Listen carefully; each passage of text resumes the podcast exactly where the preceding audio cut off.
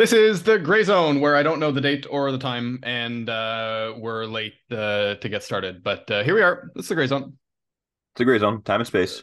More professional intro this time. How do we like that? I liked it. Nailed it. It wouldn't be the gray zone if we didn't fail to deliver on our promises. And last week we said uh, we we made a promise in haste, which is always a mistake. We said that we would come back with our list of top five coaches of all time, and neither one of us has really done that.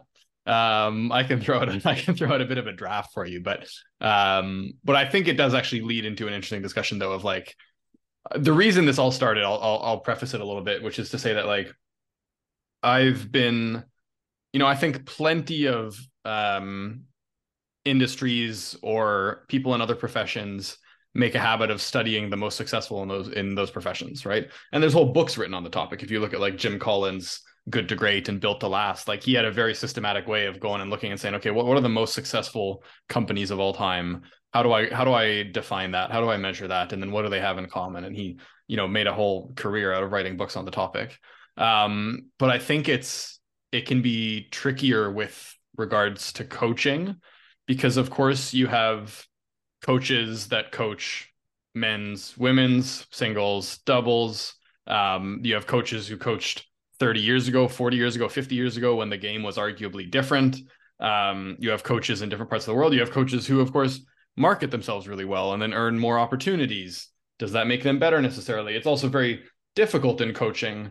Um, I mean, it's to a certain extent true in terms of like running a corporation, but it's very difficult in coaching because, of course, you know, you um, you know, you're restricted by the level of potential that the athlete has, but then also you can do an amazing job to take a player from zero to 15, and then someone else can take a player from uh you know 40 to 42 if we talk on the grand scale of tennis that i just made up. But like you know you know what i mean? Taking someone from their first ball to playing futures is yeah. a heck of an achievement. But then, of course, you can also take someone from being 300 in the rankings to 100 ATP, and that's also an achievement. But how do you measure which one is greater? So I think it's very difficult. But the reason I think it's interesting or at least somewhat worthwhile is not to like you know put up clickbaity articles on who's the best coach of all time, but I think it I think to have some sort of framework to then say, okay, who can we to then go and study them because i think that that's what i like to do is to then go and study and see okay what were their values what were their principles what was their methodology and are there any commonalities are there any common factors between these coaches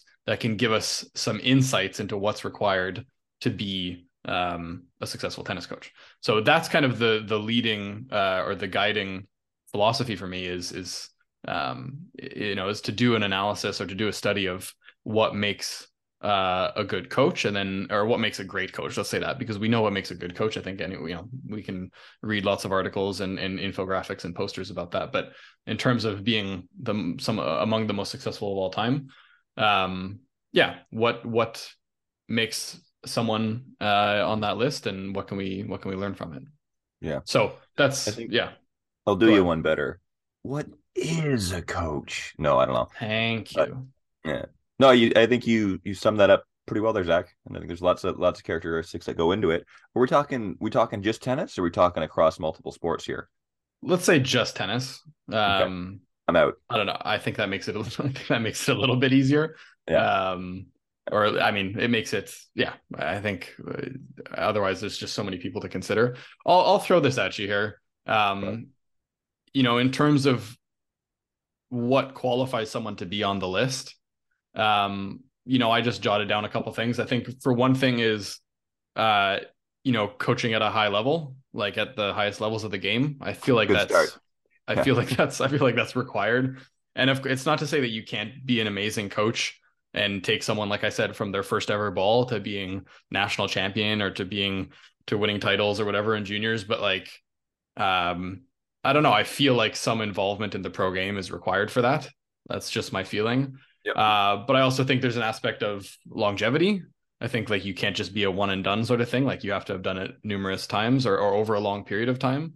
Mm-hmm. Um, and then I also put adaptability. Like you can't just be like, oh, all, all their players have great serves or their players are only good on clay. Um, uh, and so I think there's that aspect. I think you know repeatability, being able to coach multiple players uh, to good results. Yeah. Um, and then there's also has to be some factor of like the distance traveled. Like, where where was their level when they started with the coach and where was their level when they ended with the coach. Yeah, I think that's. I kind of I kind of had that down as my my five characteristics or my five uh, criteria, but that was just off the top of my head. And just to jump in on the um, repeatability thing, um, and maybe this gets into like how we number the coaches, but I'd be remiss if if it didn't start with like a Louis Cayer quote, which is uh, he came to do one of our seminars in in Canada. This is, I guess, pre-pandemic, and he his whole his whole concept was on beating randomness, right? And mm-hmm. I think we've talked about this on, on the pod before, but how many how many coaches or players or clubs throughout their years will just will kind of walk into having this one player that's really really strong and really really good, and the chances are like every academy sooner or later will. But Louis' whole thing on beating randomness is like, well, what are the academies or countries or programs where it's not random? It's like it's like every year, every two years, they have this player that's like ridiculous. So I think I'd start with um, that really impacted the way that I think about it uh, in terms of what is great coaching or, or what's a great program to be more specific. Um, and that maybe segue, segues into like our number thing where because it's come up so much in the pod already, like where where do you have a guy like Louis Cayer on the list? Yeah, well, I mean that's yeah. I mean, I didn't I didn't make a list, but that is that is the interesting one because of course you have you hit the nail on the head with the repeatability point. Um, but then like obviously he's spent so much time specializing in doubles, yeah. right? And he had good singles success early in his career. Um, but he spent so much time specializing in doubles, and doubles just doesn't get as much respect as singles, uh, for better or for worse. Um, Reilly Opelka so thinks I, it shouldn't exist. Yeah, exactly. Should we get into that one? So I mean, like, I don't think I think like I think there's plenty of people who could name all the famous coaches in the world and not know who he is. And of course, fame doesn't mean you're better or worse coach, but I just mean like, you know, can can you be considered one of the greatest coaches of all time without having with without having a bigger singles resume than doubles resume? I don't know. What do you think? I mean, I think so because I think I think behind the scenes he's probably helped a lot more players in singles than most realize. Mm, um, definitely. Yeah. Yeah. And then, but I'm not, to segue a little bit, do you know that that YouTube channel where that kid, that British kid, is like trying to get ATP points and like trying to go on his journey and stuff? You know that guy? Yeah, yeah, yeah, yeah, sure. Yeah. So anyway, one that when he was getting started, he had said something like he, he was out with Patrick Mouratoglou for like a session, mm. and on like the thumbnail of his video, it was like something with, with the world's best coach, the world's most influential coach, or something like that, uh, Patrick yep. Mouratoglou. And I just commented because I'm an asshole, and I was like, what, what, what's your metric for him being the best coach or whatever the statement that he was. and he actually responded. He seems like a nice enough kid, to be honest. Um, I think so. Yeah. But he, he, he responded and he was just like, "Well, I just went uh, strictly based on Instagram followers. He's got the most followers of anybody, so he's probably the most popular, the most well-known coach in the world." Is that what he said? Yeah, that's good honesty. it's good honesty, and also like I couldn't debate that. I was like, "Yeah, that kind of makes sense." Yeah, well, I mean, definitely makes him the most well known. Well known. Yeah. I mean, it doesn't yeah. make and it wasn't the, the, best. I don't think he ever said best, but it was something like that, like uh, with the most yeah. popular coach in the world or something like right, that. Right, right. Um, I, I, I love, I, I love Al getting into internet debates. It's my favorite thing. Yeah. What was that video I found? And it was from like 10 years ago. and I just looked down at the comments and you had written something snarky. oh, jeez. It's not a good I'll, thing, Zach. This is a problem. I'll have, to, I'll have, to, find what that was. I think it's great. I don't have the guts to do it. Muskoka detours in me, and it's like all bets are off. Look out, YouTube! Here I come. There's so much bullshit out there. I think it's so good when we get someone who's brave enough to call it out because yeah. I'm not. But yeah, se- segue again because one thing, and this is not about the coaching conversation, but ah. what I'd really like to do in, in next time I help with certification is like one of the homework assignments is to say to people like, hey, you got to go on go on YouTube and find coaching coaching videos. Um, and you guys don't you don't need to comment on it, but you need to break down like why the video is full of shit. Because I do think it's important for coaches sometimes to be able to look at something and be like, okay, this is this is this is why this is shit. Um, now again, that's like a, if I would have posted a video, and this is the reason I don't post coaching videos, is because there's a lot of people be like, this is why it's shit. And it hurt my feelings, and I'd have more Muskoka detours, and then that would follow to be commenting more on other people's posts no sorry for the divergence there but vicious cycle no but yeah. i think i think you're i think you're actually right though i thought you were going to say it's their homework assignment is to go and trash someone online but no i think like it is it's very easy um to look at something and go like that's crap and then to force yourself to go like okay why is it crap and how would i do it differently is like 10 times more work and it but it's good work to really sure. break it down and go like mm, well okay and then and then to also consider like what are the situations in which actually this wouldn't be crap? In other words, what's the background info? And it's like, oh well, what if the kid, you know, uh, you know, his parent just died and they're just coming back on court, and so that's why the session is so chill. And you go like, ah, well, okay, that's justified then. It's like no, but like to yeah. consider like, okay, what's the possible background information that I'm missing here? Right. Um, I think is really interesting. I think it just like fills out your perspective on how you go about doing things as opposed to going like this is the way I coach and every session should look like this. Yeah. Um yeah, well, so I think it's I think it's really interesting. But no, I, I just I don't know, just to go just to go back briefly to the coaching thing, I think like I'll just throw out like some interesting ones because like you have Tony Nadal, for instance, who uh, of course did an amazing job with Rafa, um, yeah. but is only one player, and so you have this like longevity thing where he coached him for such a long time, coached him to such a high level, took him from point A to point B, a remarkable rise. But it was only one player. Now, do I think it was luck? Of course not. It, uh, clearly, he's an excellent coach. Right. But would he be able to do it with someone else? I don't and know. I, and I think that's the big thing is like most of the time that somebody makes it with somebody or develops somebody from from nothing or or from a beginner to being on the ATP tour, it's uh, incredibly rare that a coach goes back in and does it again. So I think that's mm. why we don't have this. We don't have coaches that have these resumes of like having taken so many kids from an academy level to a pro level. Because mm. usually the, you don't go your career trajectory trajectory doesn't go backwards as a coach, right? Right. I, you know yeah, uh, that's fair enough. What's your what? So what's your take on Bollettieri? So Bollettieri is one where, and as I've tried to mature a little bit as a coach, Bollettieri probably is statistically like the most successful coach of all time, or at least mm-hmm. one of them. And now it's funny because, like you said, the point about like most people don't do X, but like he's obviously inherited a lot of great players, but for the most part, a lot of the players that they've sponsored in their program have ended up being like incredible. Yep. Now I can sit there and like I've watched a lot of Bollettieri stuff, and like I, I mean, he's his pedagogy is much different than yours or mine, but he still yep. finds a way to get the job done. I thought the same when I watched Robert Lansdorp. Um, he was another one on my potential list. Yeah, there's certainly things I don't agree with, but if you look at like his track record of how many pros that he's developed is like incredible. Crazy. Yeah. Yeah. Um yeah. So yeah, I'll, I'll... go ahead.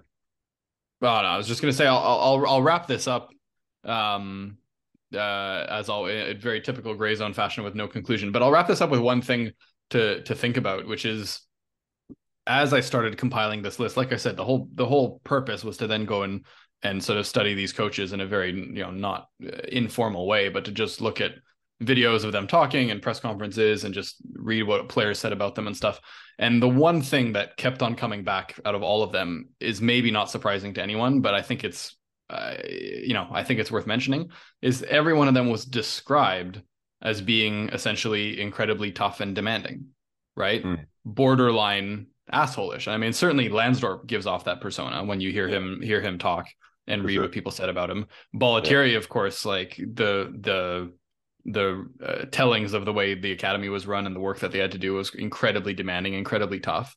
Yeah. Um, but then I was listening to an interview with Tony Nadal if, uh, last week or the week before, and in the first like six minutes, he says like, "Oh yeah, my nephew often said it was uh, easier to play the final of a tournament than to train with me. Like I was super demanding." And like I've got other people on this list like uh, Ivan Lendl and stuff, and like and of course Louis, of course, known for being demanding. So like, it seems to be a very, uh, it seems to be a common trait is incredibly demanding, and in some cases, I would say um, authoritarian. Right. Certainly, in the case of like the Bollettieris and the Lansdorps, yeah. it feels like the the philosophy is very much do as I say.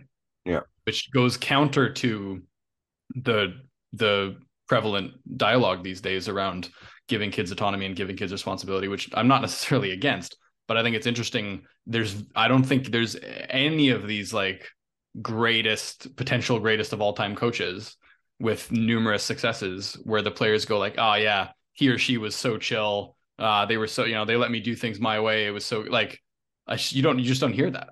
Yeah, you know, Darren sure. Cahill, I think, is like excellent coach and often described as being very, very nice. He's the only one I can think of. Um, but he also, I mean, stopped working with Halep because he was like, "Your attitude's shit," so I'm done. So like, yeah, yeah. it Would seems it like a, really, a common trait. More variability in the personalities at the pro level, though. Like, you, I think you can find more guys like Darren once you get to the pro level. But I think it's it's much more common getting people to pros that there's a high levels of um, demand And I guess, and to say that too, I think a lot of coaches showed being demanding in a multitude of different way, ways, right? Um, so it might not just be like this one way street of how they were demanding, and it's I think it's like certainly having high standards and being being tough, but doesn't necessarily mean you're you're whipping the athlete when when they lose. And I'd be curious, like what they're yeah for sure they're all demanding now how do how does what they demand vary from coach to coach i'd find that to be very interesting right definitely can you go into more detail on that because i think that makes perfect sense but can you go into more detail on like different ways that coaches can be demanding?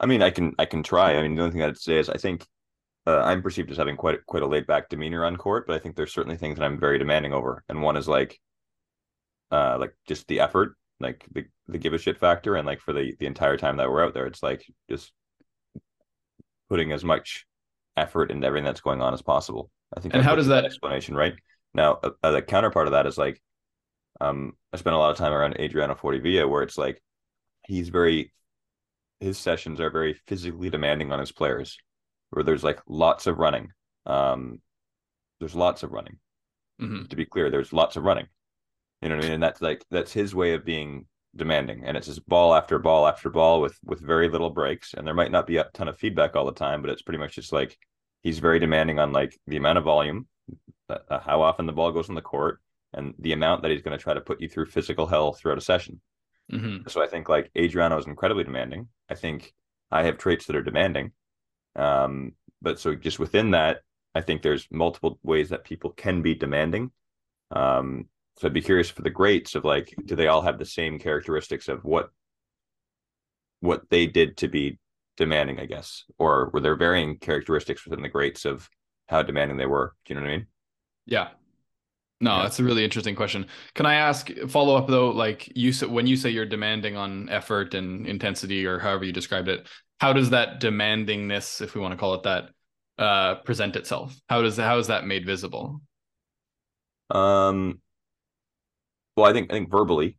I mean, you start starts with that. It's like I think, um, I think if there's a time that the the court or session doesn't look a certain way, I'm certainly on the athletes. But I also think that I tend to be a little bit more I like athletes to be intrinsically motivated, and I think mm-hmm. what I'll try to do if if the uh the quality of a session is is not there, it's like I don't want to say guilt trip, but it's almost like guilt trip in a sense where it's like it's not. I won't make you run if you don't want to run. But if you come mm. to a session, my my hope is that I can somehow inspire you to work as hard as I think you need to work in that given session. You know what I mean? Which I'm yeah. very lucky that I work with athletes that are quite driven, and most of them are well they're, they're all high performance right but would that approach work in a recreational recreational setting if i wanted to get athletes to work hard? Probably not. Mm. did that answer your question at all or? Yeah i think so. I guess like I, I think it's a, I think it's a starting point because I think I'd imagine I mean I've never seen Adriano coach. I've spoken to him a few times but I, I you know I imagine that he makes his demand clear through through verbal means as well. And right? consequence most of the time right? Right and so i guess that's I, I, guess i think that would be i mean i'm always a structure guy as everyone knows so like i think putting things into a structure of like okay if you are demanding what are the different ways that can be made clear? Is it through the structure you know the structure of the session like the types of drills? Is it through your verbal? Is it through physical consequences? Is it through kicking them out? Like i don't know but like yeah. um establishing some sort of a framework around uh around that because I think most of the time when we think of coaches being demanding, it's it's verbally, maybe not, but verbally and in the number of balls hit. Yeah. Generally speaking, is what it feels like. It's like, oh yeah, he made me hit a million balls, or like he's always on me. He's always you know loud voice, high intensity. Like so, when you describe yourself as being a little bit more laid back, but then still demanding, I'm just curious how that how that manifests itself. But I think you hmm. did a did a good job of explaining it. But how would you consider yourself? Like what what makes you demanding? Um, I think I don't know. That's a good question. I mean, that's partly why I'm engaging in this reflection and and and looking at these coaches is trying to assess like, am I at the right level of of demand or not? Um, but I think, I think in terms of, uh, you know, I try to make sure I try to make sure we're hitting a lot of balls. Obviously, I, I mean that sounds that sounds so simple, but like I think in terms of ball in terms of balls hit, um, and I think in terms of um, I think I try to play with time a lot. So reducing rest. If there's either either either play with movement or with time. So either making sure that there's a lot of movement in the drills, hmm. or to play with time and to say, okay, we do one minute drills, we do two minute drills, and then rest, and then we go again to make sure that that the players can maintain their intensity for a full minute, full two minutes. Because I think yeah. that gets pretty demanding physically and mentally. And that's kind of a built-in demand, right? It's sort of like, yeah, I think it's a good way of like setting a, I guess, a demanding standard without it necessarily being you to be the one to be like, let's go on delay, you know? Yeah. Yeah. And then I think I'd say I try to I try to I try to be demanding, I guess, through repetition. Um you know, I try to be demanding in a way that's that it presents the demand as actually something fun and something to be grateful for. Mm-hmm. Because of course, anytime something's being demanded of you, it's a chance to step up to the challenge and it's, it's a chance to become better. Um, yeah. but I think I, I impose a lot of demand and, or I try to impose demand in terms of you know, if we don't do it properly, we're going to do it again. Right. And if it's not good enough, we're going to do it again. And we're going to do uh, where the session's going to go longer, or we're going to do an extra session, or we're going to go back to this again, like just through through repetition, I think. But I don't know. It's something I'm reflecting on right now, so I don't think I have a particularly good answer on it. Right. This last thought I had as you're talking about it is in, in seeing a bunch of different programs around the country. Um, I think the consistency of how a coach is demanding is incredibly important. Mm. And just to be more specific, I've seen a lot of programs where out of nowhere, and we, we we're sometimes guilty of this. And sometimes if I if I'm if I'm in a bad mood, I'm guilty of this, and I'm really trying to change this. But like out of nowhere, um, I might snap on a kid and and ask something of him that's uncharacteristic. Uh, and so you see the kid get his back up a little bit, and it's like it's almost not fair in the sense of like the way that I'd like to be demanding is consistent. So at least the athlete knows every day that they show up. It's like this is the this is the bare minimum. Like this is the bare minimum of what's required. Um, but I think sometimes when coaches deviate from that and like something changes, where like all of a sudden you get upset with them for something that wasn't mm. set as being a standard. Um, I yeah. think that becomes challenging, and I I don't think I explained that well. So maybe you can clean that up for me, Zach.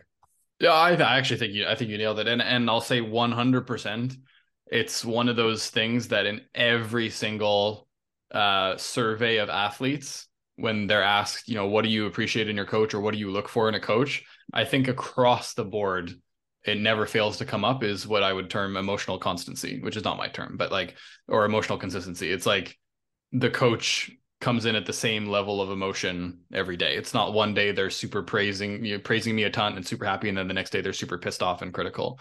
Coaches want to know what our players want to know what to expect from their coach.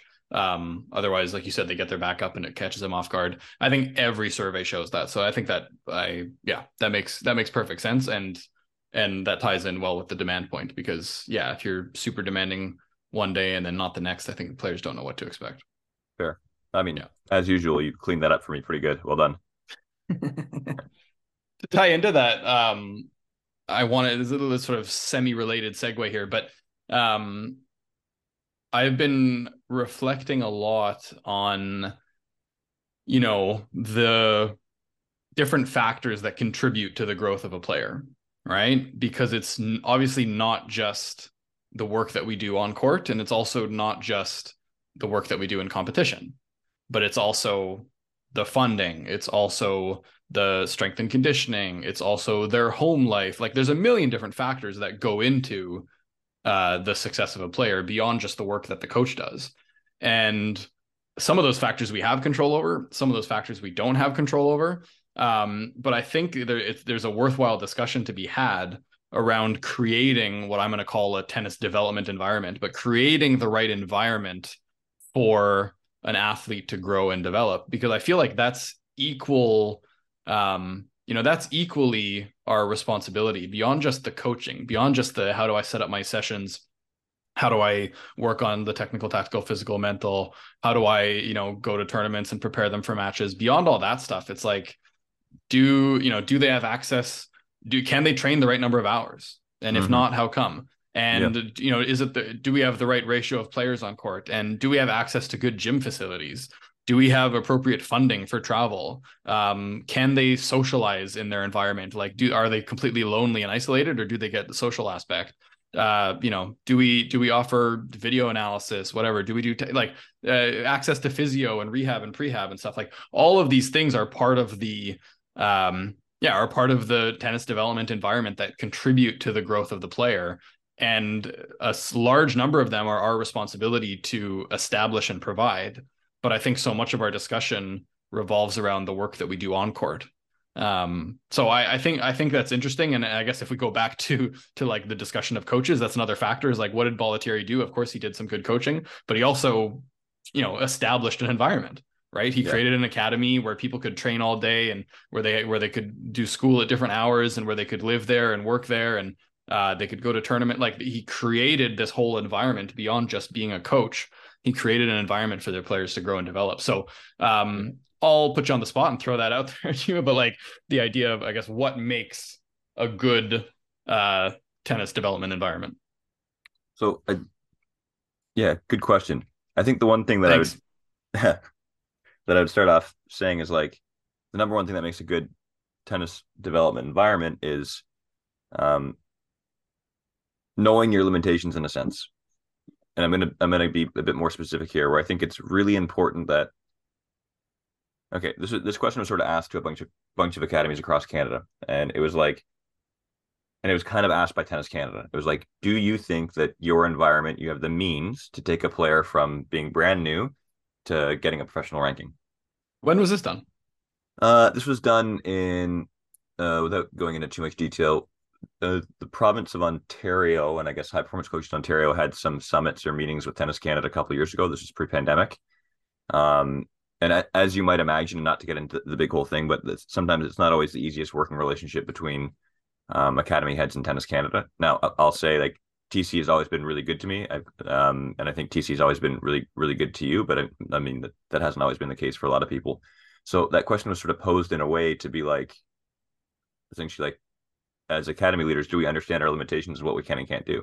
And mm-hmm. I thought it was really interesting the coaches reflecting on like, yeah, do they really have the means in their own environment to take a player from to being brand new to tennis to being a pro?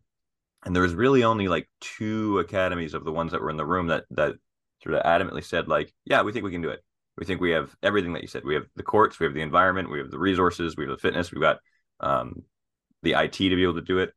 Um, so I think it starts number one with like, what's your what is your sweet spot as a program? and mm-hmm. what is your goal and mission of what you want to get your athletes to be able to accomplish and that's a long-winded way of saying like understanding that sometimes if you do a really really good job your player might grow out of your program mm. and are you uh, i guess as a program are you uh, badass enough to understand that and accept that and help them move on to the next step of where that might be so that's sort of the basis of where i'd start now i don't think that was sort of along the lines of like the answer that you were looking for, but I just think to, to start off, that's really, really important. No, but that's a, that's a really interesting point, and I'm glad you brought it up. I would throw it back at you and say, like, do you think tennis as a whole would be better, or we can just say tennis in Canada, I guess, but like, do you think tennis in Canada would be better if more clubs or academies were a you know honest about that about that stuff to themselves and to and to the outside world, but also maybe specialized and said, you know, this is this is the only thing that we do. You know, we we develop players up until this stage, and then they and then they grow, or con- and then they leave, or conversely, we only take players once they're at this stage, and then we take them on from there. Do you think that would be beneficial, or is it simply impossible because clubs need to make money? Yeah, I think I think it's impossible because clubs need to make money. But yes, if we lived in a perfect world, I think it'd be it would be great if there was a bit more specialization or a bit more. I mean, I think that stuff kind of happens on its own, right? I think some programs um, develop an identity for what they're really strong at. Mm. You know, now, but it's not it's not implicitly stated by the coaches or the staff that like, hey, this is our goal of what what we're trying to do all the time. But yeah, I think we'd be better off for that. And to jump in on a little bit of that too, it's like I, I do think for for most organizations, and I guess tennis in Canada, like tennis in Canada has been the most successful when we've had uh, recently when we've had like an incredible amount of international success from high performance athletes and professional athletes. So I think just like with that with that said, it's like if there's only two of these places in Ontario that really think they can they can do that from start to finish, then is that a long term problem for the business of tennis in Canada? But that's a bit of a that's a much different question than than what what you and I are talking about right now. But anyway, um, yeah. No, but it, it's interesting. I, I mean, because I guess what I'm thinking about is simply the fact that like everyone, if we talk academies, we don't have to talk clubs. If we talk academies, everyone is in the business of making players better, and I think everyone has the goal. Yeah, I think almost everyone has the goal, has high aspirations, right? Yeah. I think almost every academy is sitting there going, "We'd like to develop the next Felix, the next Bianca, and so on and so forth." Yeah. Um, you know, maybe some people believe in that goal less less than others, but I think people are invested in that. But I think just generally speaking, if we consider, well, I'll maybe it's repeating myself, but if we consider all of the factors that go into a player's growth and development, mm-hmm. the actual coaching is just one of them. Yeah. Right. There's the nutrition and there's the finances and the sponsorship and the travel and the competition. Like there's all these other things. Now we can have a debate over which ones play bigger roles. But even if coaching is the is the, you know, the heaviest weighted one, it's still one of about 15. Yeah. Right. And, and I don't and I would argue that... it's not okay. Like I've thought this before of a, of a player like a Felix, right? And I don't mean this to be discouraging to, to any coach, and I don't mean to diminish what we do as coaches, but seeing Felix as an athlete, what program would he not have made it in? And mm. m- maybe the answer is that he only would have made it coming from the environment that he came from. But I, I, I am a big believer in, in coaching in Canada at least, and I'm, I'm not I can't speak to other countries, but I think like there would have been a lot of programs that would have been able to do really good stuff with the Felix. And I only say that to say this. Um, that I think the coaching one of it, all, all the things you outlined, is probably pretty low on the totem pole. Because overall in Canada, I think we do a quite a good job of getting the job done there. But like nutrition, we do a really shitty job with. Uh, just as an example, right? And there's a lot of other things we do a really sh- shitty job with. Like the travel thing, I think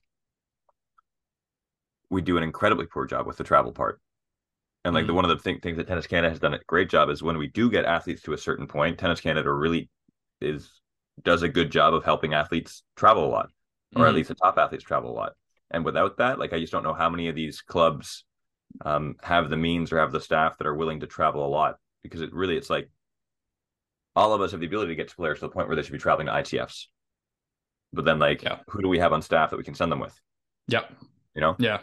Um, Can so I... I think yeah, like ranking the hierarchy of what of all the things that you said, and maybe there's more. Like, what are the ones that are most important to, I guess, the continued development of a of a program or. Yeah, and it depends on the stage of development that the athlete's at, right? Of course, the priorities shift and fluctuate, but yeah. I just think we spend. I think, and I when I say we, I don't know. I guess I just mean um uh, yeah, coaches in general, other coaches I've run into, are certainly uh, part of the coach education in Canada. But I feel like we spend so much energy focused on that aspect, which is fair enough because it's what we spend most of our time doing. Yeah. But I think that we have we could have an outsized impact if we were if we chose to influence or attempt to influence those other factors um, that we talked about because those play just as big of a role on the development of the athlete. But yeah, can I uh I'm gonna segue a little bit here. We're going all over the place, but we always said the we always said the podcast would be informal. On the topic of travel, I have a question for you because you're a savvy businessman and run a very successful uh uh very successful uh, club franchise setup, whatever you want to call it. Rickety um, house of cards, Zach. Rickety house of cards. but I have a question for you. Um I'd say like everywhere you go here in Sweden, or I haven't been to every club in Sweden, but I've been to a, a solid number.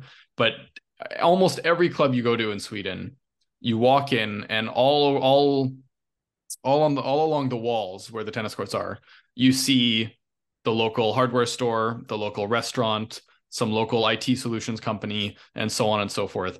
Advertisements everywhere, right?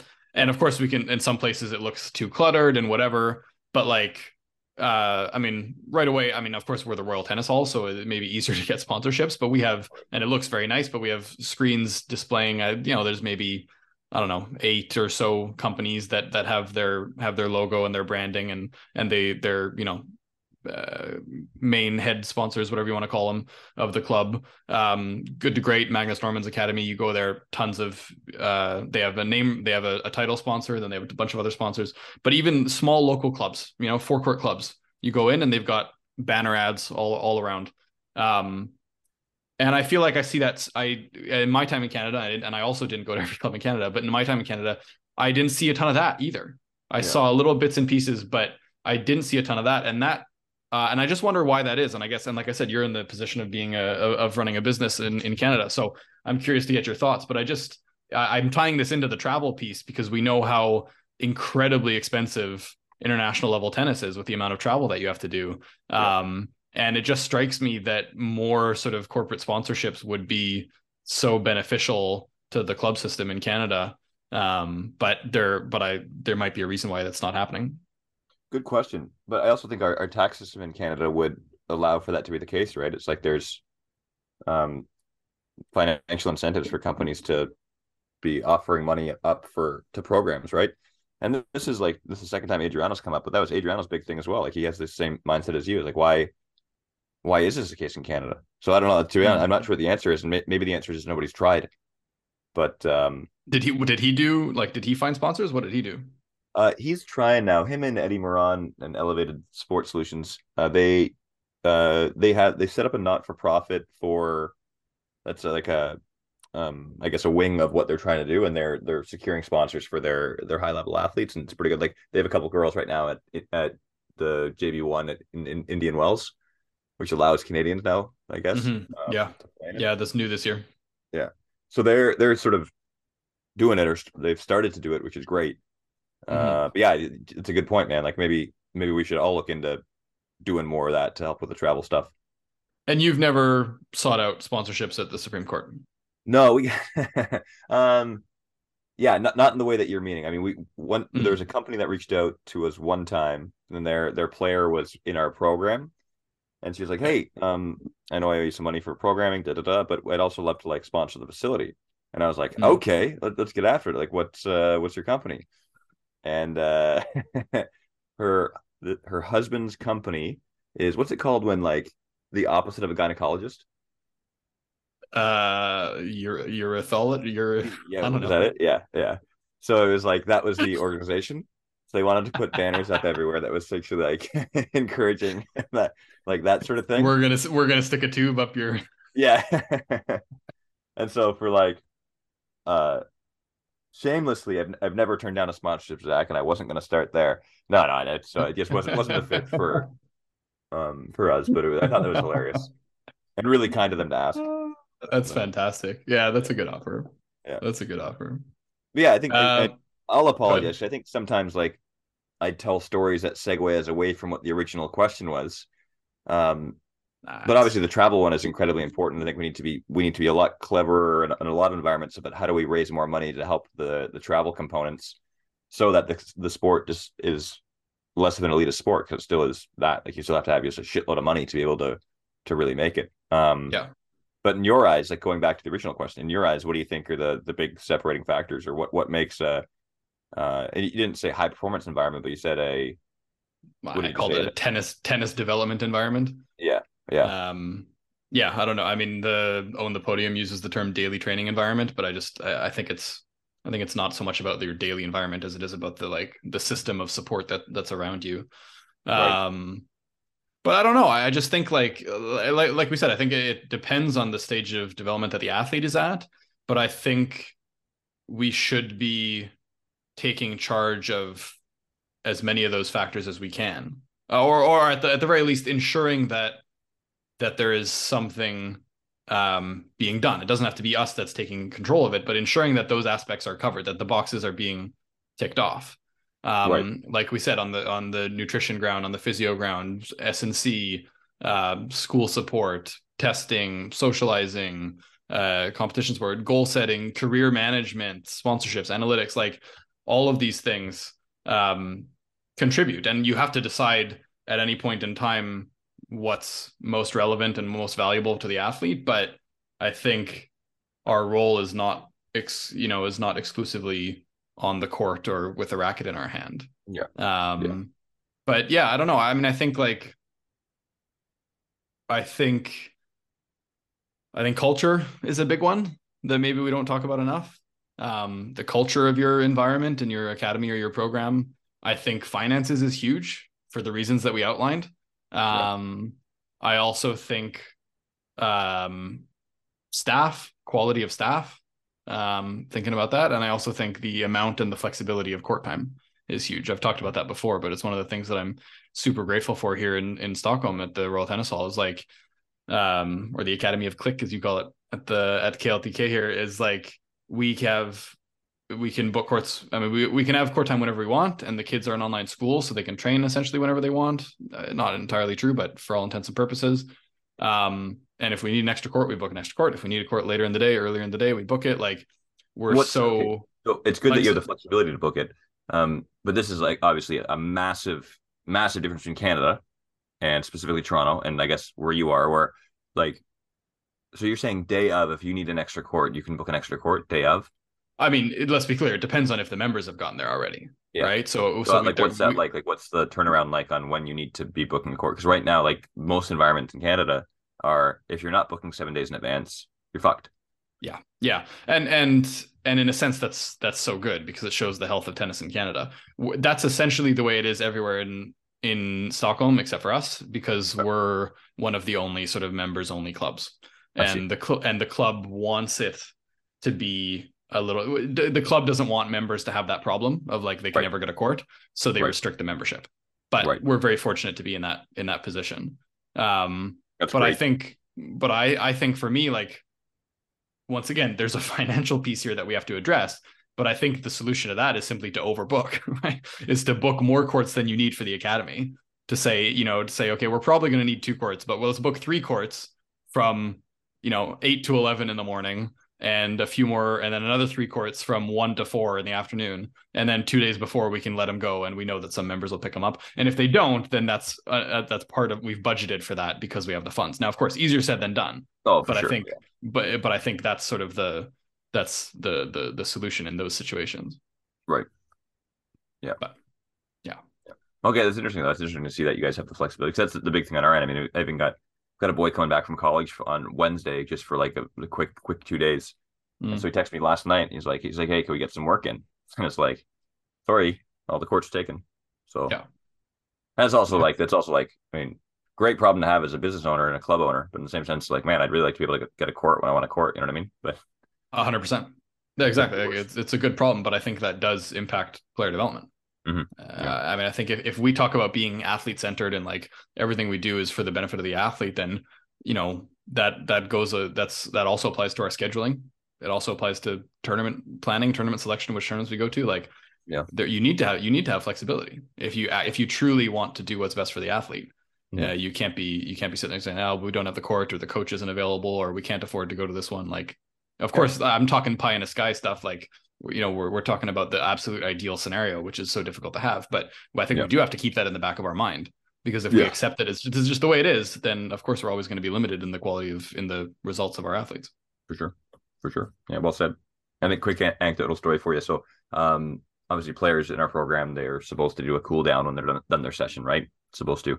But one of the big challenges is like i mean all of our courts are booked at six o'clock. We don't really have like a clubhouse area or whatever else. So like I guess argument can be made like we need to finish earlier for players to do an appropriate cool down. But a lot of time it's like, well, but then we have such little court time to begin with that we want to use that extra 10 minutes to get more volume on stuff. Yeah. And so like it just our cool down just never happens the way that we'd like it to. And then Jordan with our under 14 group is like Jordan will usually teach a private lesson at 7 p or at 6 p.m. So when our program finishes, and all of his players will kind of hang out on the sideline and they'll do their their cool down on the sideline, which is great. Like it looks really cool. Mm-hmm. Jordan was on vacation one week, and so he didn't have a court at six. But God bless his players; they were out there trying to go through their cooldowns yeah. while on like, members' court. Yeah, which is like warms my heart in the same sense, and this also exactly. crushed my soul going over me. Like, guys, you're such a group of little pros, but you gotta yeah. get it. you know what I mean? And that's just like and... again, back to the environment stuff. It's like we're we're just we're just not the yeah. environment. Like we're not a perfect environment, and we're not anywhere close to a perfect environment. You know, yeah, I would hate you for that if yeah. if I were working there. I'd be so pissed. Yeah. I, I hate stuff like that. That like when you have when you have athletes who are actually committed and are like being professional and then the club setup doesn't allow them to do it, it drives me nuts. sorry, yeah. sorry no, to, sure. to say that, but it's just, uh, uh, yeah. I mean, yeah, I've had I've had players who were like going to string their own rackets at the club, and there was some discussion of whether they wouldn't be allowed to use the stringing machine and i was like seriously like yeah, they're well, showing this commitment i'm like give me a break like do we want to develop players or not i'm like yeah. Yeah, yeah stuff drives me nuts. But anyway, Anyway, interesting though. So I don't know. Yeah, and it, like always, too, we certainly don't have all the answers and stuff. So I'm, I'm curious, like, or any answers, uh, or any really. Yeah, we have. What's, what's our what's our track record of actually answering a question that's been asked? like um, two for twelve. Sorry, go ahead.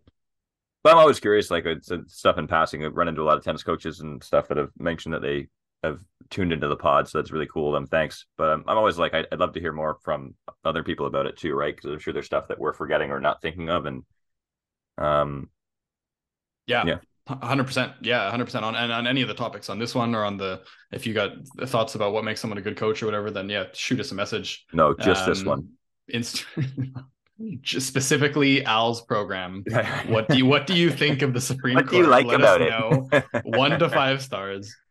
No, but uh, speaking of which, uh, Nick Coots reached out and sent me a message on Instagram. Uh, we just shout out Nick Coots. Is there just for a quick thing? Go. Have you Please. ever heard anyone say a bad word about Nick? No, it's impossible. Yeah, it's possible. No, he's a legend. I met he's... him. I met him um, for the first time six months ago, and when he shook my hand, I felt like I was the only tennis pro in the room. Fun fact: When he first met me, he introduced himself as Nicholas, and I don't know if he remembers this, and I don't know what the reason was for it, but um, huh. very, uh, very polite, uh, polite guy. No, Coots yeah. is a is a legend, um, and he's doing super good work out in Alberta. But he he wrote me this and he and I chatted about it a little bit. Um, but he, uh, I guess uh, my answer wasn't good enough because he was still very keen to hear uh, hear us discuss it on the pod. So I think he wants, I think he wants the opinion of someone a little bit more uh, intelligent. But he said, with being in Alberta, my personal goal is, tr- is trying to educate our families on what it takes to reach your goals. Uh, my question for Alan, you: How do you educate families to do more when the level in their area is low? Do you show them examples of players in their age group that are top in the country? Understandably, it all depends on their goals, but let's say they're trying to play international tennis.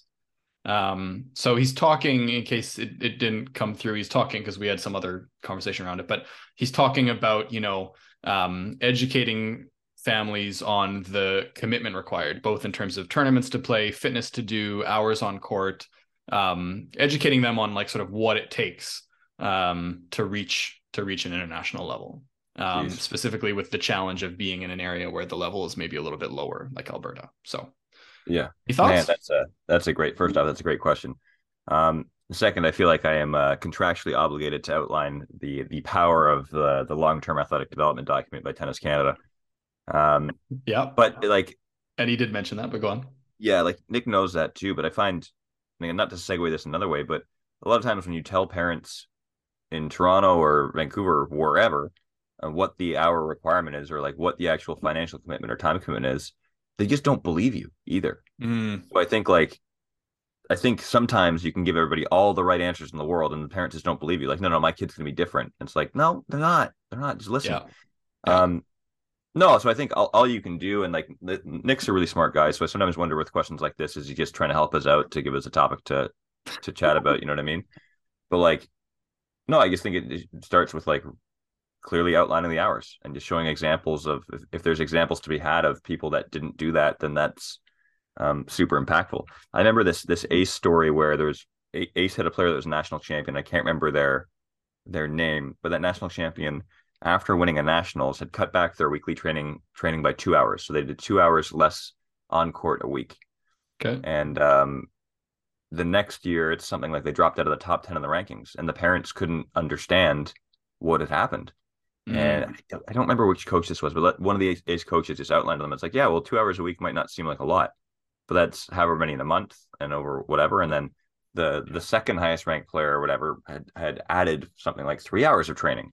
So now all of a sudden it's like five hours a week that somebody wasn't getting. Where it's I don't yeah. know, just the compounding nature of the hours in the sport are just like unbeaten. And we've talked about it before too, and this will be the end of my my rant. But it's just like I really feel if a player just meets the standard for long term athletic development standard uh, hours, they've got a really really good chance of making it, regardless of your environment or the coach that you're with. If you like at a minimum, if you can do that, you probably have a really mm-hmm. good chance of making it, whatever your definition of making it is. So that'd be how I would start. It's like that. But on to you, Zach.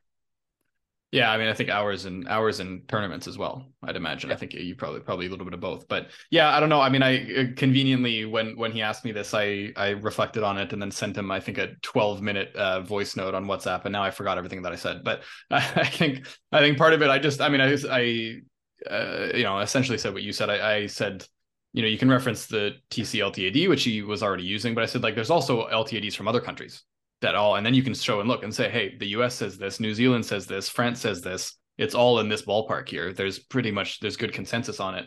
And then I said there's also um there's also uh, a couple of sort of scientific studies like Kovacs and Machar Reid and Miguel Crespo and those ITF guys who have published articles on like what the you know a sample training program for an international level so and so, and they've put together things or they've surveyed athletes and coaches and stuff, and that gives you another good resource to go like look here's what you know here's the population of athletes that they studied they took these out and here's the hours that they were doing like this it's published in a scientific journal like it's it's there.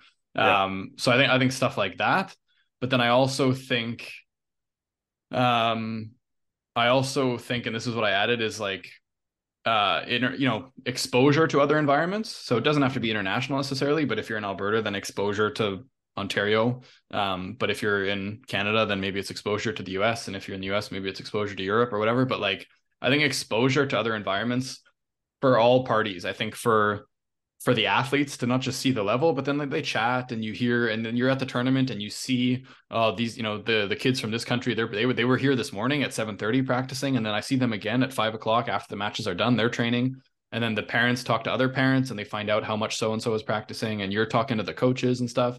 Um, you know, I think that I think that as well, just to open open people's eyes, I think that can be very beneficial. Um, and I think even just as a coach who's in a position to sort of quote unquote convince or persuade these parents i think also to have that experience even if they don't come with you but then to come back and go oh yeah when i was in you know when i was in france for uh, Tarbes you know i talked to this coach and we saw this and i tell you this is how much they were all training and this and that. Like i think drawing on your own experiences but i think once again international experiences or experiences outside of the environment i think that can be um, one strategy anyway um, to yeah. to to persuade people. Yeah, I'll I'll jump in too. I think like anecdotally, um, I think I think it's important for the coach as well if they really want to hammer the message home. It's not necessarily a conversation that happens once and then it's like, well, I told them. Now now it's up to them. Or I mean, personally, I've certainly uh, been annoying as all hell with a bunch of parents where it comes up constantly, it comes up weekly. I send a bunch of texts about it, about about the hours, about the hours, about the hours and I, have probably ruined some relationships with parents, to be honest, about continuing to outline that their player wasn't doing enough mm. to the point where again it's been like really annoying. Mm. Um, so, and I'm not suggesting that's the right way to to go about it either, but it's like just on a personal note, is like how do I sleep at night? And if I have a player that I think has a lot of potential, that if they just did all the things that they should have been doing, they could be really, really good. And again, this has come up before, but part of that is because I have an ego. Like I want my players to be successful. Um, but I can I don't sleep well at night if I've had the conversation about the hours or about what is required one time. I sleep well at night if it's like if it's if I go to bed undoubtedly like not questioning that I've done everything I can do to out, outline to this goddamn parent that their kid needs to be doing more. You know what I yeah. mean? Yeah. And now this is and then things segue, but part of that too is like if a player says to me they have a certain goal, it's like, okay, well, I'm going to tell you as best as I know what you need to do to achieve your goal. Now, throughout mm-hmm. the longevity of a player being in your program, goals can change. So I think sometimes what happens as well is like when a player's goal changes to be maybe less ambitious than it originally was, but they don't tell the coach that, I find that's when relationships break down a lot. Yep. Where like it would be like I had this this one kid named Joe Spear, great, great kid, um, made nationals a bunch of times when he was with Toronto Tennis Academy then came to us after some injuries. And long story short is he's like, hey, I really want to get a um, like a scholarship in the states. I was like, great. And he's like, I want to get a Division One scholarship. I'm like, okay, this is what's required. He's like, great. And to his credit, he was really doing all the stuff that was required. And then it changed a little bit where he was like, you know what? Like, actually, I think I might go for a Division Three scholarship. I was like, okay, this is what you need to do. He's like, great, great. And then one day he just he called me or he just texted me. He's like, hey man, do you have a? His training had sort of fallen off a little bit, um, and he just wasn't nearly as intense as he used to be, and he used to be really, really intense. Mm-hmm. But it was only like a two week period of this happening. Anyway, long mm-hmm. story short, this kid Joe texts me. He's like, "Hey, do you have a chance to chat?" I'm like, "Sure." Um, he's like, "Listen, man, I think I think I'm done." I'm like, "What do you mean?" He's like, "I just like I'm really getting into some acting stuff. Um, I have some other goals, and like I've really really loved tennis, but I think sometimes it's like I like the idea of going after these scholarships, but I'm I'm I'm not sure it's really for me." And this is also after after he got offered some stuff as well. But it's mm-hmm. funny where like I've I don't talk to the kid much anymore, but I had a great relationship the entire time that I was training him, and I have a um a, I think a really good relationship with him now because he kind of never messed around. Where like when he when he really knew he was out, he didn't like shy away from telling me that. Because again, we talked about it last week, but it's like as a player and a coach, if we're both working towards the same goals, and the relationship can be pretty easy. And if those those goals change, then um and we're both on the same page about it, that can make it pretty easy. But this is a yep. very long-winded story of saying like uh if a player is wanting one thing and a coach is wanting another thing, then it just never seems to line up the way that it should. And why would it ever? So hopefully there's some uh, benefit in sharing that story, right? But what were we talking yeah. about? Dennis? We were answering Coot's question. Um, but yeah, no, I mean, and and to tie into that, like one of the things that I've reflected on as part of this whole leadership reflection, looking at the coaches and leadership styles, and also reading some other things, is the value of communication. I mean, all these coaches talk about the importance of the bond with the player, and if you talk about all sorts of other, of course, leadership uh, documents and studies or whatever, they talk about communication, and it's so important for me, open and honest communication, for the exact reason that you outlined. We have to be yeah. we have to be honest with each other. We have to be yeah.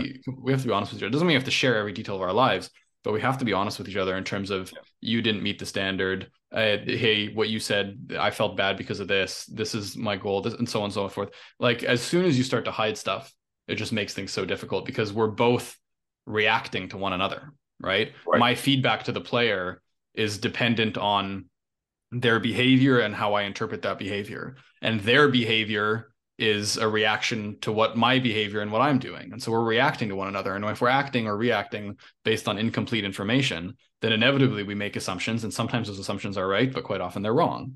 Yeah. And so I think, yeah, open and honest communication is is critical. And that goes, like you said, in, ter- in terms of um in terms of being aligned, what being being honest about what your goals are. Um, and I think also with parents too, you know, open and honest communication with parents. Yeah. Um the other thing that I yeah, go ahead.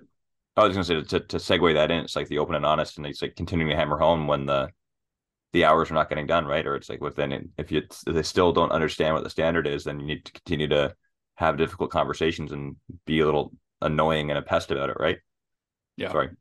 Yeah, no, I was gonna say I just remember the, the other thing that I said to Coots, which I maybe this isn't really helping him much because we're just rehashing the things that I said, but for the benefit of others, I guess like the other thing I said to him is is to reflect on your brand, I suppose, because I think you know, it's if your brand is we're and I'm not saying this is the case, but if your brand is we're just another Alberta academy, then of course, why wouldn't people just want to copy what everyone else in Alberta is doing?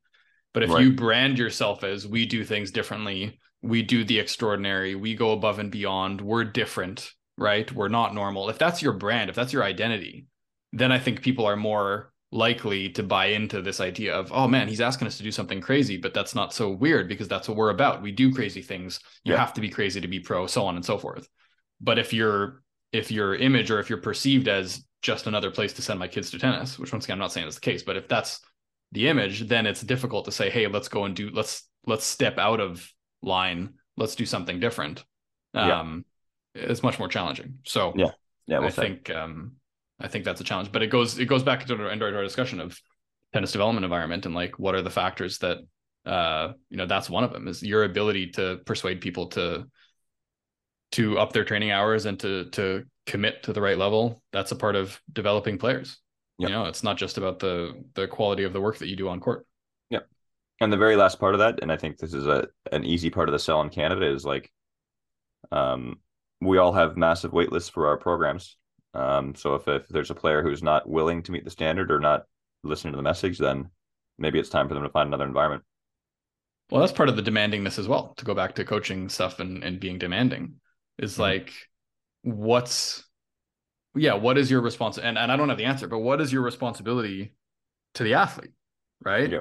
Because you have a couple things. First of all, theoretically, if you, I mean, this is getting into a whole nother discussion, but why not? But like, if you identify as an academy or a, or an environment that develops professional tennis players or that strives to develop division 1 athletes and professional tennis players. Yeah. On the one hand, if someone then says that's not my goal, mm-hmm. then two things. First of all, I mean, if that's then this isn't the right place for you. Second of all, if every time someone says, "Oh, actually, I want to reduce their commitment," you just let them, then maybe arguably are you not being demanding enough? Whereas they if you were more demanding and said no you have to then maybe they would struggle for a couple weeks and then come back into the groove and find hey you know what? Yeah okay i can handle this. And then they maybe they get a good result and it motivates them again. So there's those two arguments for like why you shouldn't tolerate that. But then on the flip side there's the person argument which is like like you like maybe you've developed a relationship with this person for years. And then is it really the moral thing to do to go say all right well fuck off. You're not welcome here anymore. Like how do you handle the personal human emotional side of that?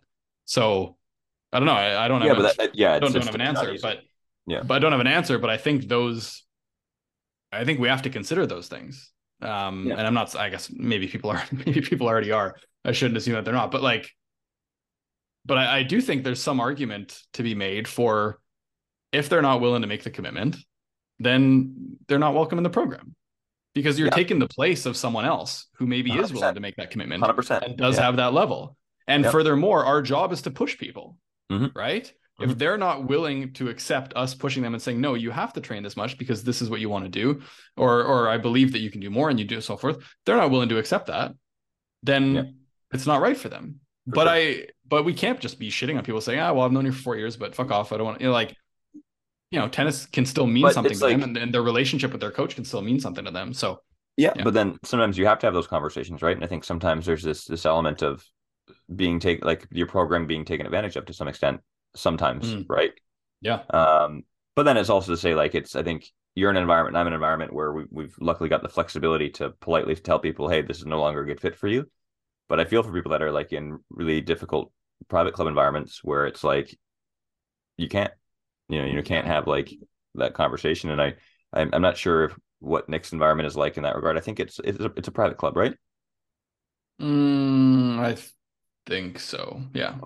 I think so. that's tricky too. Like, like I mean, yeah, we, we gave all these answers based on like it, us having the ability to have those tough conversations, but it's like a private club dynamic is different. So I mean, that might be part of the challenge for Nick is like he can't get rid of those players. you know what I mean? Or he can't get rid of the people people in his program. I'm not saying that he wants to either, but because because again, it goes back to he said like, how do I get them to do all the things that I think are required? You know, but I guess yeah. if you're in an environment where like they're just even if they don't, they're still going to be there. It's like, well, that's tricky then I guess it's like in that case, and I'd just wrap it up with like then they're they're lucky to have a coach like Nick who can get a lot done in a very short period of time. So look at you bringing it all back together.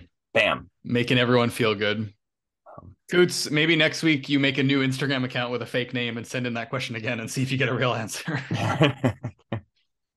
good, luck. Uh, yeah. All right. You got anything else you want to cover? Mm, not really. No, but I do next next week. I do want to rack your brain on some some um, athlete development stuff as it relates to like genetics and other things. It's all about genetics. You got to test them when they're three years old and then determine if they're good athletes. Hundred percent. Test the parents. Don't even worry about the kid. You want in the program? I'm testing the oh, parents. Don't get me started on that idea, man. I've had that idea for years. Yeah. all right, that was the Gray Zone. Bye.